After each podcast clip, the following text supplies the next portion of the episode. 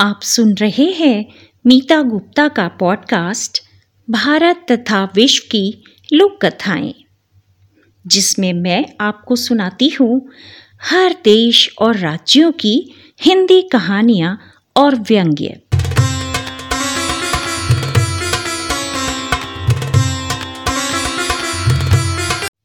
नमस्कार साथियों, मीता गुप्ता के पॉडकास्ट में आप सबका स्वागत है। मेरी आज की कहानी मणिपुर की एक लोक कथा है, जो प्रकाशन विभाग, सूचना एवं प्रसारण मंत्रालय, भारत सरकार द्वारा प्रकाशित पुस्तक मणिपुर की लोक कथाएँ से ली गई है। इस पुस्तक के लेखक हैं डॉक्टर जगमल सिंह। वाचन है मेरा और कहानी का नाम है कोब्रू लाइशा। दोस्तों, मणिपुर में एक पर्वत का नाम कोब्रू है। और मणिपुरी भाषा में लाइशा का अर्थ होता है हाथी देवता। तो आइए कहानी सुनते हैं कोब्रू लाइशा।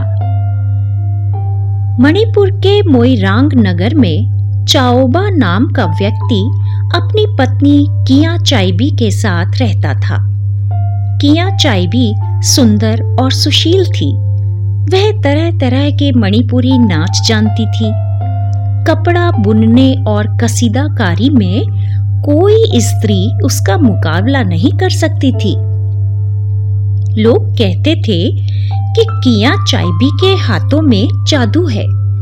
वह अपने पति चाओबा की बहुत सेवा करती थी। चाओबा भी उसको बहुत चाहता था। दोनों बहुत सुखी थे। किंतु उनके जीवन में एक ही दुख था कि उनके कोई संतान नहीं थी। चाओबा का एक मित्र था, जिसका नाम था तोमचा। तोमचा ने एक दिन चाओबा से कहा, मित्र चाओबा चलो कोबरू पर्वत की यात्रा पर चलें। ईबोहल, तोम्बा और मचा भी जा रहे हैं। कोबरू पर्वत का प्राकृतिक सौंदर्य देखकर आनंद आ जाएगा। चाओबा ने कहा हाँ भाई तोमचा, जैसे हिमालय में कैलाश पर्वत तीर्थ स्थान है, उसी प्रकार मणिपुर में कोबरू पर्वत भी एक तीर्थ स्थान की तरह है। सुना है, वहाँ की यात्रा करने से मनोकामना भी पूरी हो जाती है। तोमचा बोला हाँ चाओबा कहते हैं कि कोबरू पर्वत से जो कुछ भी मांगो, वह अवश्य मिल जाता है। तुम भी कोबरू पर्वत से एक पुत्र क्यों नहीं मांग लेते? तो चौबा ने कहा हाँ भाई, मैं भी यही सोच रहा था किया चाय भी मुझसे कई बार कोबरू पर्वत की यात्रा पर जाने और संतान के लिए मन्नत मांगने को कह चुकी है। तोमचा बोला? मन्नत तो मांगेंगे ही। कोबरू पर्वत के प्राकृतिक सौंदर्य के दर्शन भी करेंगे। वहाँ के घने जंगलों में दुर्लभ जड़ी बूटियाँ भी मिलती हैं। इन जड़ी बूटियों को लाकर बेचने से खूब पैसा भी मिलेगा। चाओबा बोला ओहो, तब तो एक पंथ दो काज हो जाएँगे। यह सुनकर तोमचा ने कहा तो फिर देर किस बात की? चलो कल सवेरे ही चलो। चाओबा ने कहा, ठीक है, कल पौ फटते ही निकल जाएँगे। तुम ईबोहल तोम्बा और मचा को भी कह देना। तोमचा ने उत्तर दिया, उन्हें क्या कहना? वे तो तैयार ही हैं। तुम तैयार रहना। घर पहुंचकर चाओबा ने किया चाइबी को कोब्रू पर्वत की यात्रा की सारी बात बताई। संतान की मन्नत मांगने चौबा कोबरू पर्वत पर जा रहा है। यह सुनकर किया चाय भी बहुत खुश हुई। दूसरे दिन पौ फटने के साथ ही पाँचों मित्र मोईरांग से चल पड़े। सबकी पीठ पर एक एक गठरी बंधी थी, जिसमें उनके खाने पीने व सोने का सामान था। चाओबा और मचा के हाथों में लकड़ी के डंडे थे। तोमचा और ईबोहल के पास भाले और तोम्बा के पास तलवार थी। तीन दिन पैदल चलकर वे कोबरू पर्वत पर पहुँच गए। शाम हो चुकी थी। सर्दी और जंगली जानवरों से बचाव के लिए पाँचों मित्रों ने सूखी लकड़ियाँ बटोर कर अलाव जलाया। पाँचों ने मिलकर भोजन बनाया। भोजन करने के बाद कुछ देर तक वे कोबरू पर्वत के घने जंगलों, जंगली जानवरों, झरनों और रंग बिरंगे चहचहाते पक्षियों की बातें करते रहे। फिर अलाव के पास ही बिस्तर लगाकर सोने की तैयारी की गई। ईबोहल ने कहा, मैं और तोम्बा आधी रात तक पहरा देंगे। तब तक तुम तीनों सो जाओ। आधी रात के बाद हम सो जाएँगे और तुम पहरा देना। पहरे पर तैनात दोनों मित्रों ने भाला और तलवार बगल में रख लिए। चाओबा और उसके दो मित्र थके हुए थे। बिस्तर पर लेटते ही उन्हें गहरी नींद आ गई। कुछ देर बाद पहरे पर बैठे दोनों मित्रों ने देखा कि एक हाथी सूंड उठाए उनकी ओर तेज़ी से आ रहा है। यह देखकर वे दोनों तो हाथी से डरकर भाग खड़े हुए। डर के कारण उनके मुँह से आवाज़ भी नहीं निकल सकी।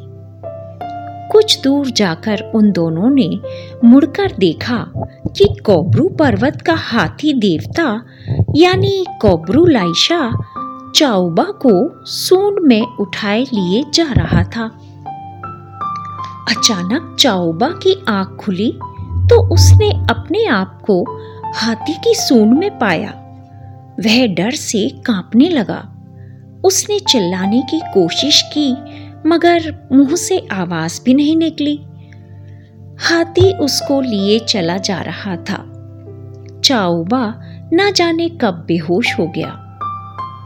थोड़ी देर बाद जब उसे होश आया, तब सवेरा हो चुका था।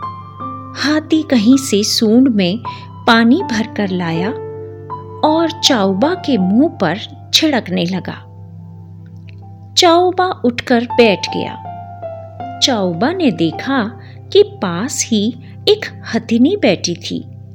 हथिनी की आँखों से आँसू बह रहे थे। वह उदास दिखाई दे रही थी। चाउबा को हथिनी के दुख का कारण समझ में नहीं आया। वह उठा और हथिनी के पास गया। हथिनी ने अपनी सूंड बढ़ाकर चाओबा के हाथ को ऐसे छुआ मानो वह चाओबा का स्वागत कर रही हो। चाओबा ने भी सूंड को सहलाकर हथिनी के प्रति सहानुभूति और स्नेह दिखाया। तब हथिनी ने सूंड से अपने पाँव को छुआ। चाओबा ने हथिनी के पाँव की ओर देखा। हथिनी के दाहिने पाँव में एक बड़ा कांटा चुभा हुआ था। और उससे खून की धारा निकलकर सूख गई थी। अब उसे यह समझने में देर नहीं लगी कि हाथी उसे क्यों उठाकर लाया था। वह हथिनी के पैर के पास बैठ गया और धीरे धीरे कांटा निकालने का प्रयत्न करने लगा। कांटा काफ़ी अंदर तक घुस गया था। चाओबा ने बड़ी सावधानी से धीरे धीरे कांटा बाहर निकाला। फिर एक बूटी के पत्तों को मसलकर घाव पर लगा दिया। हथनी की पीड़ा मिट गई तो उसने सुख की सांस ली। कोबरू लाइशा, यानी हाथी देवता, यह सब देख रहा था। हथनी को पीड़ा से मुक्त देखकर वह प्रसन्न हो गया। वह बार बार चाओबा के कंधे और मुँह को अपनी सूंड से छूने लगा। अगले दिन कोबरू पर्वत का हाथी देवता, यानी कोबरू लाइशा चाओबा को अपनी पीठ पर बैठाकर उस स्थान की ओर चला, जहाँ से वह उसे उठा कर लाया था। किंतु वहाँ पहुँचने पर चाओबा ने पाया कि उसके साथी वहाँ नहीं थे, क्योंकि वे तो डरकर उसी रात मोइरांग भाग गए थे। हाँ वहाँ उसे अपनी पोटली और डंडे ज़रूर मिले।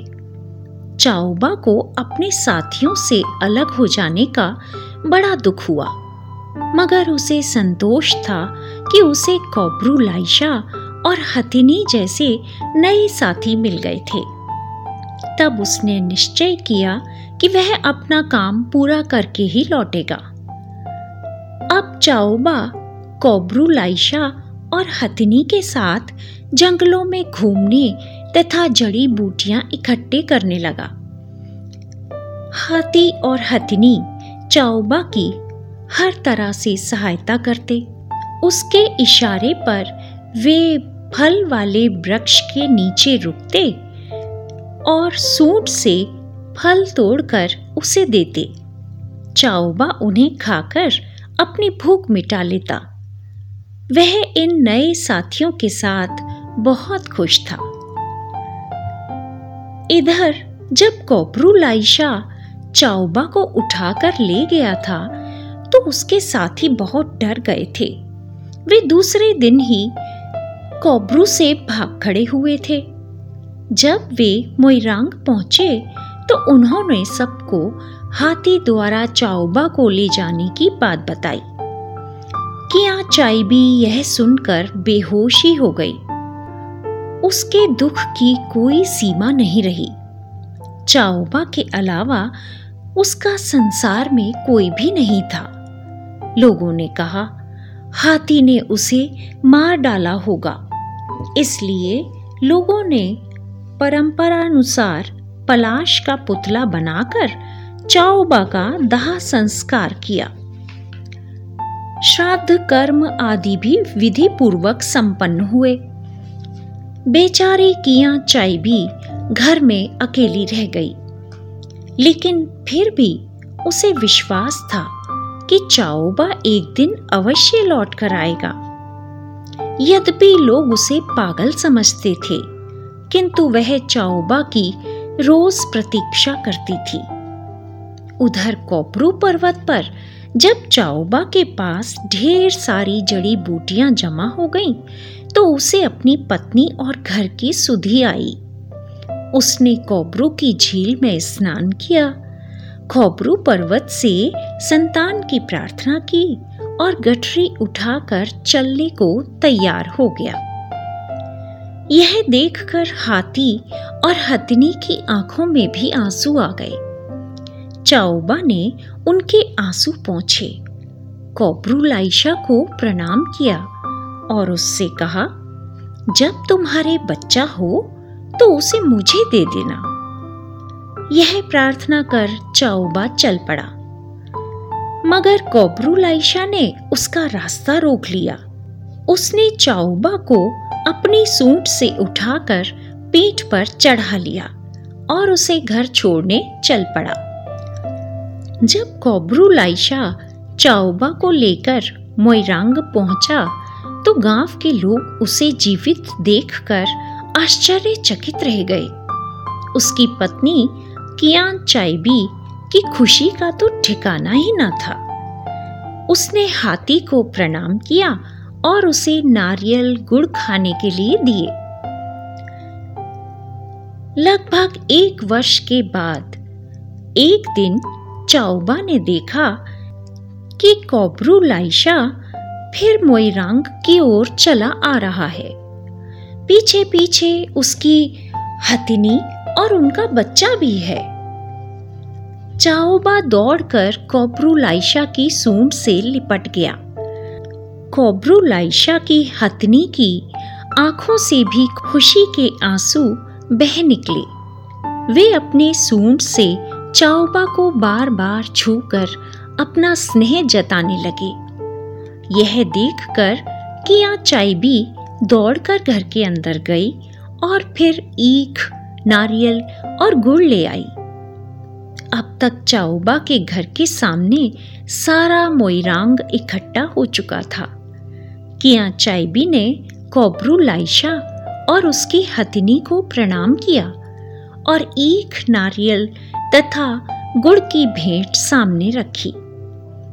कोबरू लाइशा और हथिनी ने घुटने के बल बैठकर इस भेंट को स्वीकार किया। एक ओर उनका बच्चा और दूसरी ओर मोइरांग के लोग इन दो मित्रों का यह मिलन देखते रहे। तभी लाइशा ने अपनी सूंड में अपने बच्चे को लेकर चाओबा के सामने प्रस्तुत किया। बच्चा बहुत सुंदर और प्यारा था। चाओबा और उसकी पत्नी प्रेम से उसके कोमल शरीर पर हाथ फेरने लगे। कॉपरूलाइशा और हथनी अपनी अपनी सूंड उठाकर धीरे से चिंगाड़े मानो कह रहे हों, हमारी भेंट स्वीकार करो। चाओबा की प्रसन्नता का ठिकाना न था। तो दोस्तों, भावनाएँ सिर्फ़ मनुष्यों में ही नहीं होती, बल्कि जानवरों में भी भावनाएँ होती हैं। वे भी प्यार, दर्द और एहसान की भावना को महसूस कर सकते हैं। और ये बात इस कहानी में अच्छी तरह से उजागर हुई है।